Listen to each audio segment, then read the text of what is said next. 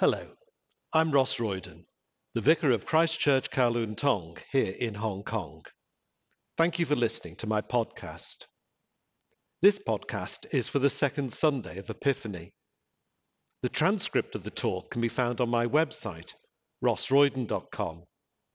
It is also posted in the Christ Church Facebook group.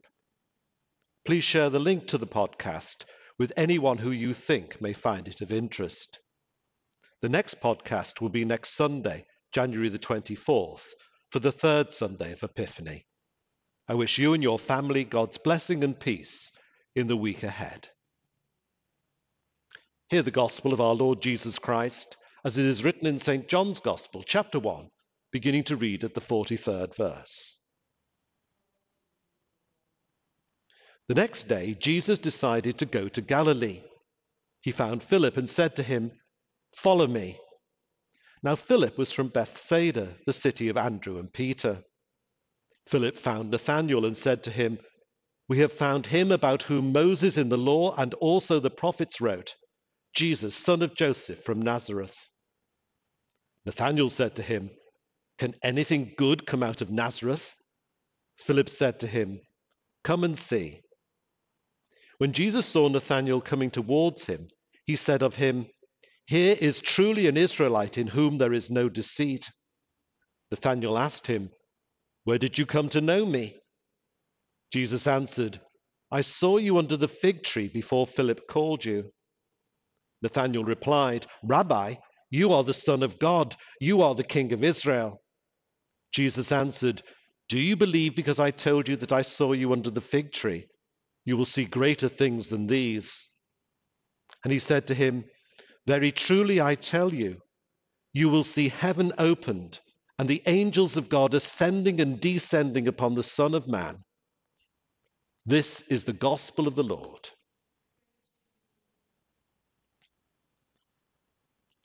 On Christmas night for the gospel reading, we read, as we do each year, the opening verses from the first chapter of Saint John's Gospel. They begin with the well-known words, "In the beginning was the Word." In opening his gospel this way, Saint John doesn't leave anything to chance. He tells his readers at the very beginning of his gospel who Jesus really is, so there can be no doubt about it. And to make sure today that we are in no doubt about it, the lectionary will give us the same gospel reading again in February on the second Sunday before Lent. Jesus is the Word who was with God at the beginning, and more than that, who was God. Everything that exists came into being through him, and nothing has come into being without him.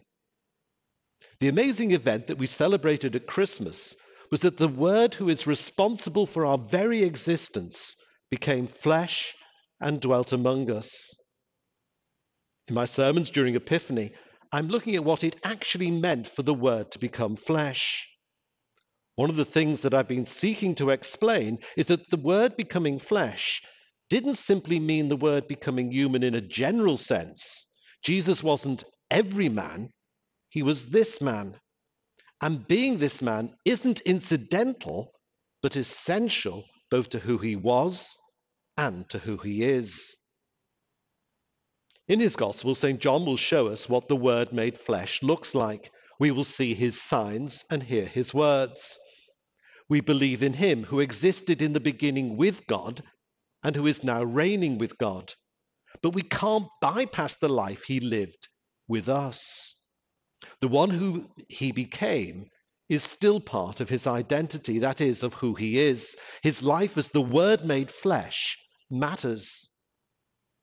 When the Word became flesh, Saint John tells us, he came unto his own. We saw at Epiphany how the wise men came seeking him who was born King of the Jews. Last week, for the baptism of Christ, we saw how the voice at Jesus' baptism announced that Jesus is the Son of God. The title Son of God describes both Jesus' role as the Messiah, the King of the Jews, and his relationship with God, his Father. The opening of Saint John's Gospel is so incredible that we sort of pass over the rest of the chapter, describing as it does the calling of the first disciples. We move quickly on to chapter two, where the action begins at the wedding in Cana of Galilee. By doing so, however, we miss a great deal. The focus in the opening of the Gospel is on the eternal Word who becomes flesh. It is, however, not until verse seventeen of the first chapter that we are told who the Word made flesh actually is. Saint John writes, "The law was indeed given through Moses. Grace and truth came through Jesus Christ. No one has ever seen God. It is God, the only Son, who is close to the Father's heart, who has made him known." Jesus Christ is both the Word made flesh and the one who makes the Father known. So we need to know about this historical figure from Nazareth. In the opening of his Gospel, Saint John tells us who the Word is in eternity. He continues by telling us about who the Word has become in history. The phrase, "in the beginning," with which the Gospel begins, reminds us of the first chapter of Genesis and its description of the first week of creation. After the opening of the Gospel, Saint John gives us his version of the first week of the new creation. He marks each day with the words, "the next day." Significantly, as we will see next week, Jesus' first miracle occurs on the third day after the day Saint John has previously described. So let us go through these first days and see what we learn about Jesus of Nazareth, the Word become flesh. On the first day, day one, John the Baptist explains to some priests and Levites sent by the Pharisees that he is not himself the Messiah who people are expecting and hoping for. Ironically, the one they are looking for is standing among them even as, Saint, even as John the Baptist speaks, and they don't realize it or know who it is.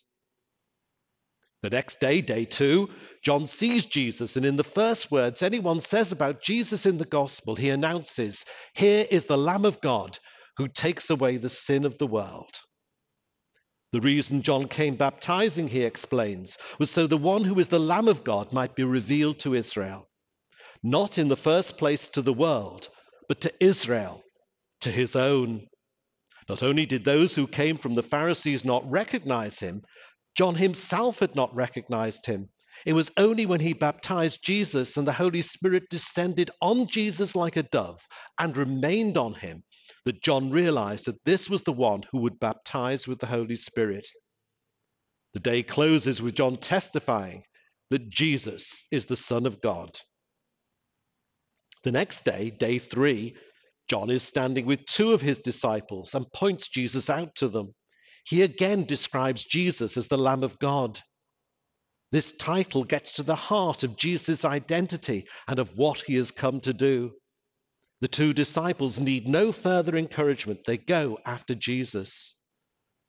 When they first speak to him, they call him Rabbi, which John, which Saint John helpfully tells us means teacher. One of the two, whose name is Andrew, immediately finds his brother and tells him, "We have found the Messiah." Saint John again helpfully tells us what the translation of this is into Greek. It is Christ.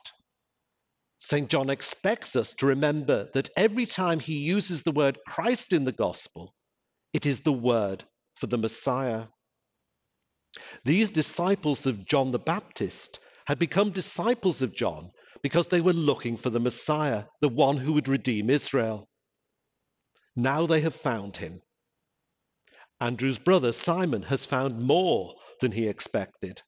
Jesus renames him Cephas, and Saint John once again helpfully translates it for us into Greek as Peter, that is, the rock.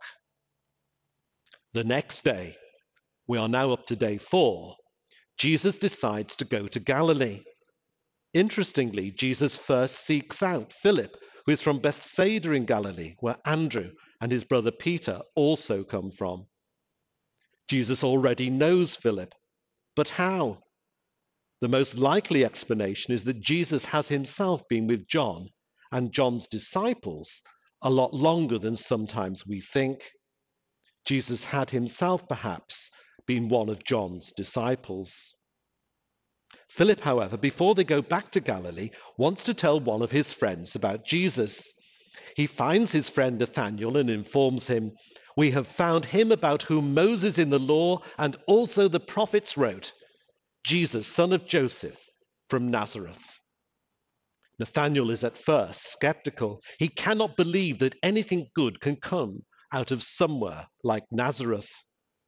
Nazareth was, after all, an unimportant little place in Galilee of just a few hundred people. It doesn't, however, take too much for Jesus to overcome Nathanael's doubts. Jesus convinces Nathanael that something good can indeed come out of Nazareth, as he demonstrates his supernatural knowledge of Nathanael. He had seen Nathanael even before Philip had called him to come and see Jesus. Nathanael responds, "Rabbi, you are the Son of God. You are the King of Israel." Over the course of just four days then, we have learned that Jesus is the Lamb of God who takes away the sin of the world and the one who baptizes with the Holy Spirit. We have discovered that this Jesus, the son of Joseph from Nazareth, is the Messiah that Moses and the prophets wrote about. He is the King of Israel and the Son of God. It's quite a lot for them and for us to take in. And yet, in response to Nathanael's recognition of him, Jesus tells them all that they will see even greater things than this. Saint John writes, "And Jesus said to him, 'Very truly I tell you,'" and the "you" is in the plural, "you will see heaven opened and the angels of God ascending and descending upon the Son of Man." These first disciples, as people who knew the scriptures, would have immediately understood what it is that Jesus is promising them. In the Old Testament, the patriarch Jacob is given the name Israel by God. He is given this name despite the fact that Jacob is known to be deceitful. Nathanael, however, is described by Jesus as truly an Israelite in whom there is no deceit. Jacob, the original Israelite, had a dream of a ladder reaching from earth to heaven with angels ascending and descending on it. When Jacob wakes up, we are told, "He was afraid and said, 'How awesome is this place! This is none other than the house of God, and this is the gate of heaven.'" In his dream, Jacob had seen angels ascending and descending on a ladder. But Jesus' disciples will see angels ascending and descending on him who is not only the Son of God, but the Son of Man. He, the Word made flesh, Jesus of Nazareth, the son of Joseph, is the gate of heaven. They don't have to wait too long before they start to see these greater things of which Jesus speaks. In chapter two, we will see that the reason Jesus had decided on the fourth day to travel to Galilee is that Jesus has a wedding to go to. Three days later, Jesus and his disciples will turn up at the wedding in Cana of Galilee. At the very end of his Gospel, Saint John tells us that Nathanael is himself from Cana. The greater things that are about to begin will begin in the very place that Nathanael comes from. Both Saint John and Jesus have a sense of humor.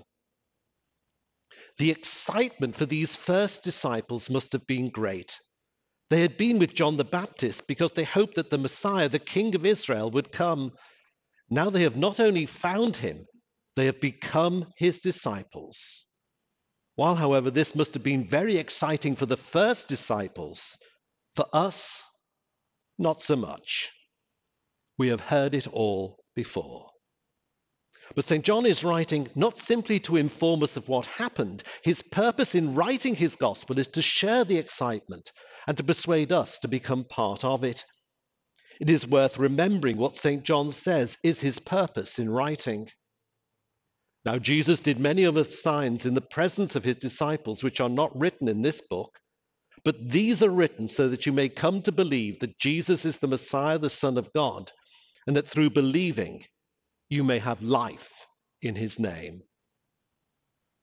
We have seen how the first disciples came to know Jesus. Saint John is writing this because he wants to show us how we too can come to know him. Saint John would encourage us to hear the words that Jesus speaks to these disciples as words he also speaks to us. What are you looking for? The very first words Jesus speaks in Saint John's Gospel are to the two disciples who respond to John the Baptist's identification of Jesus as the Lamb of God and who respond by following Jesus. Jesus says to them, "What are you looking for?" What they are looking for is clear. After all, they had become John the Baptist's disciples because they were looking for the Messiah, the one who would redeem Israel. On day two of Saint John's week, John the Baptist explicitly says that the reason he has been baptizing people is so that Jesus might be revealed to Israel. Now that John the Baptist has identified Jesus as the Messiah, the one they are looking for, they want to know more about Jesus. Andrew and the unnamed disciple then are clear. They are looking for the Messiah. In Saint John's Gospel, however, people will come to Jesus looking for many different things. Answers to difficult questions, spiritual fulfillment, physical healing, forgiveness, eternal life, and much more besides. Jesus will engage with people where they are, with Nicodemus at night, with the woman at the well, with the rulers of the people in the temple and the synagogue, with the crowds on the mountain, and even with those who mourn at the graveside. The fundamental question he will ask people is the question he also asks us. What are you looking for? Sometimes we know. At other times, it is hard to put it into words. It can simply be a sense that there must be more to life than this. Surely life must be about more than what we are experiencing. Jesus' response to our longing and need will be to offer us the same invitation he gave to his first disciples. Come and see. Come and see what I can do for you. Andrew and the unnamed disciple responded to Jesus' invitation to come and see. They not only came and saw, having seen, they stayed. They were serious. A major theme in Saint John's Gospel will be the need to remain, to abide in Jesus. For while Jesus will meet us where we are, he will also invite us to come and stay where he is. He doesn't just answer our questions. He questions our questions. After the feeding of the five thousand, the crowds pursue Jesus. Jesus says to them, "Very truly I tell you, you are looking for me, not because you saw signs, but because you ate your fill of the loaves. Do not work for the food that perishes, but for the food that endures for eternal life, which the Son of Man will give you." What the crowds wanted was very much geared to life in this world, and to finding material satisfaction. God does care about our well-being. Jesus tells his disciples that not a hair of their head will perish, but he also tells us that our life does not consist in the abundance of our possessions. We are created for a different purpose, and until we find that purpose, we're going to be unsatisfied, no matter how much we have. This is why many who become rich end up taking their own lives. Jesus is the one who gives not simply what we need for this life, but the food that endures for eternal life. Jesus is not for the mildly interested. He is not there to provide answers for the casually curious or those who want a quick fix. He is for the serious and for those who take him seriously. Those who take him seriously will find what they're looking for. And here's the thing, Jesus already knows what we're looking for. Jesus knows us before we know him. Nathanael is shocked that Jesus knew him, but not only had Jesus seen him, Jesus has seen into him. Jesus has seen him in more than a physical sense. He has seen who Nathanael truly is. He has seen into Nathanael's heart and knows everything about him. No wonder, then, that Nathanael responds so quickly and dramatically. If we are serious about finding the food that endures for eternal life, Jesus says to us what he said to the first disciples, come and see. In coming to Jesus, we too will find what we're looking for. The disciples are all overwhelmed with the excitement of finding what they were looking for.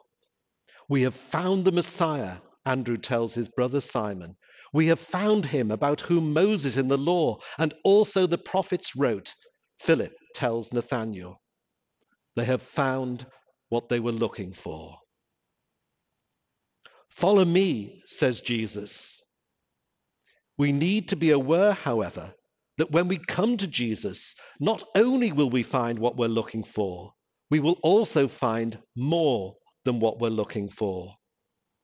Our coming to Jesus may begin by us asking our own different questions of Jesus, but he will respond by asking the same thing of us. Follow me, he says.